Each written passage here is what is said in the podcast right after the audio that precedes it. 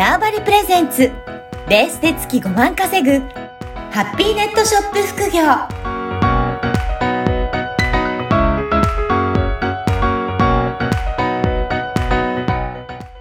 こんにちは、小ラボの岡田です。こんにちは。可能性を広げるネットショップアドバイザーのおじろです。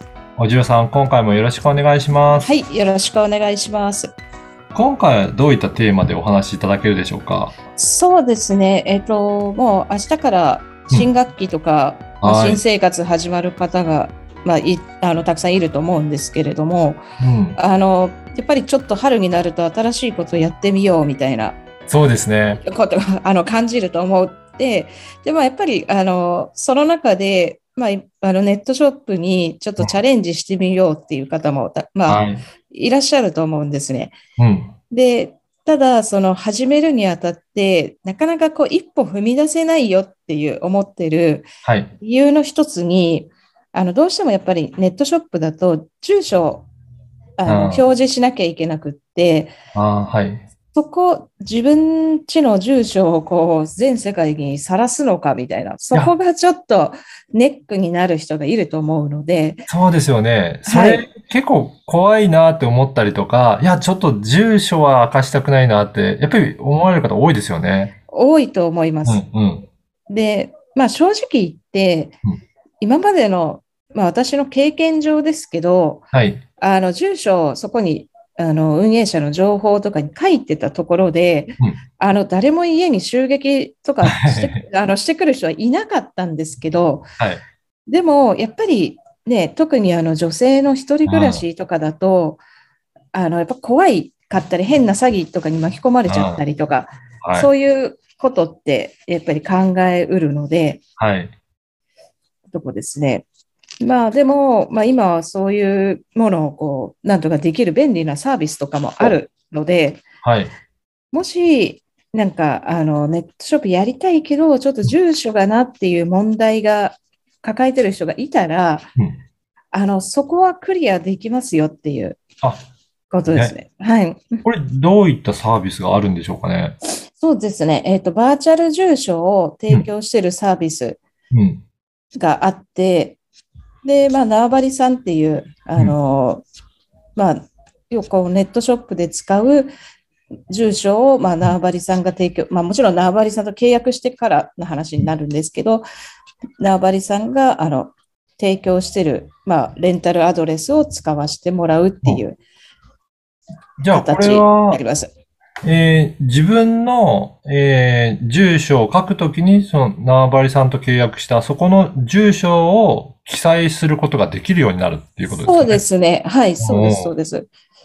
なるほど。で、で、なんか、あの、ベース、まあ、うんもしベースであのネットショップやる方の場合は、あの、いつだったかな ?2 月の初めぐらいに、事業者の所在地と連絡先っていうのを非公開にはできるようになったんですよ。あーあ、そうなんですね。はい。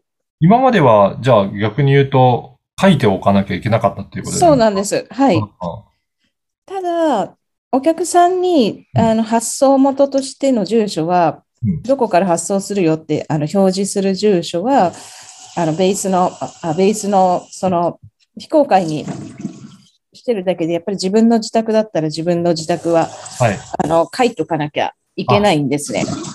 発送するときにはやっぱり必要になってくるっていうことなんですね。そうです、そうす。です。うん。ただ、あの、縄張りさんのサービス使うと、郵便物とか、うんあの、まあ、縄張りさんがかのそのレンタル住所を発送元として、はい。EC サイトであのお客さんに商品送ることもできるので、うん。まあ、まあ、そこも安心かなっていうふうに思います。そういうことですね。だから、縄張りさんと契約しとけば、自分の住所は一切公表することなく、ネットショップの取引ができるようになってくるっていそうです、そうですすよねだから結構ね、その住所を使いたくないとか、そこがなんかネックで、あ。うん。あの、ネットショップやりたいけどできない人ってすごく多いいやー、ですよ。そういうことですね。はい。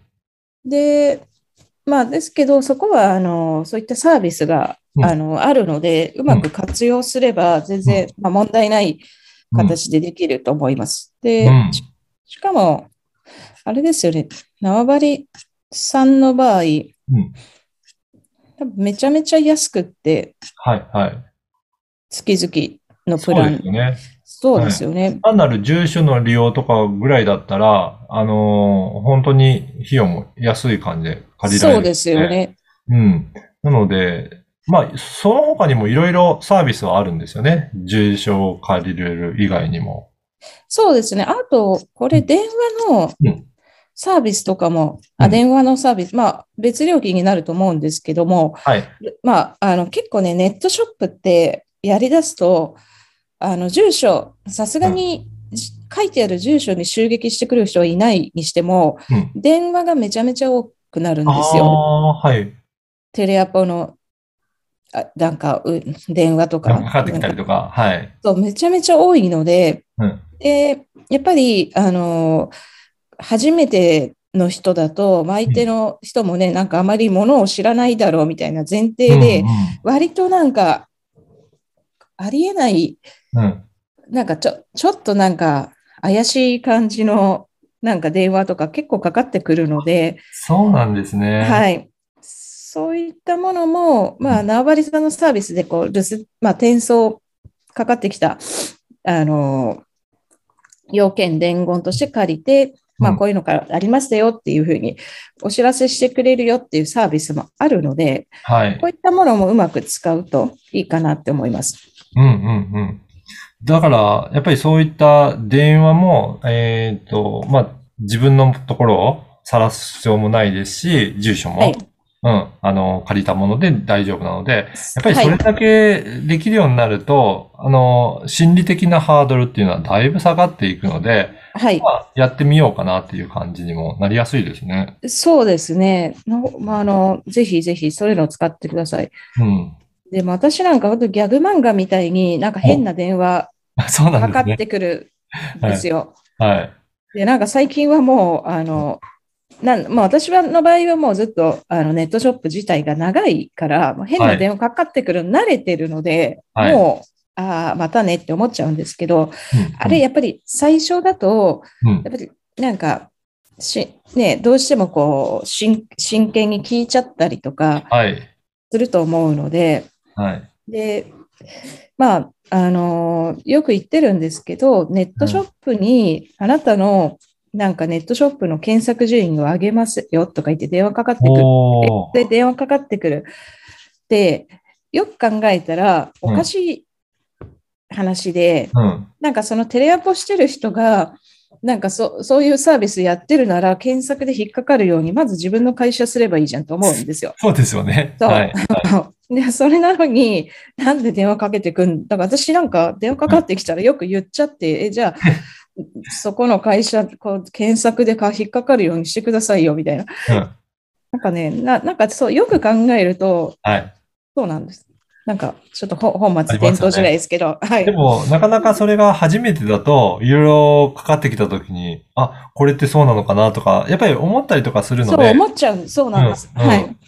だから慣れてないうちはやっぱりそのあたりもちょっと警戒して、あの自分の番号をあまり明かさない方が、あの気分的にも楽だし、なんかいろいろなところにも引っかからないとかっていうのは。そうですね。はい。まあ、あとはなんかそういうのかかってきたときに、はいまあ相談、相談できる人が、あとかあると本当いいと思います。あ。はい。友達とかで詳しい人がいたら、うんどうだろうって聞ける人とかうん。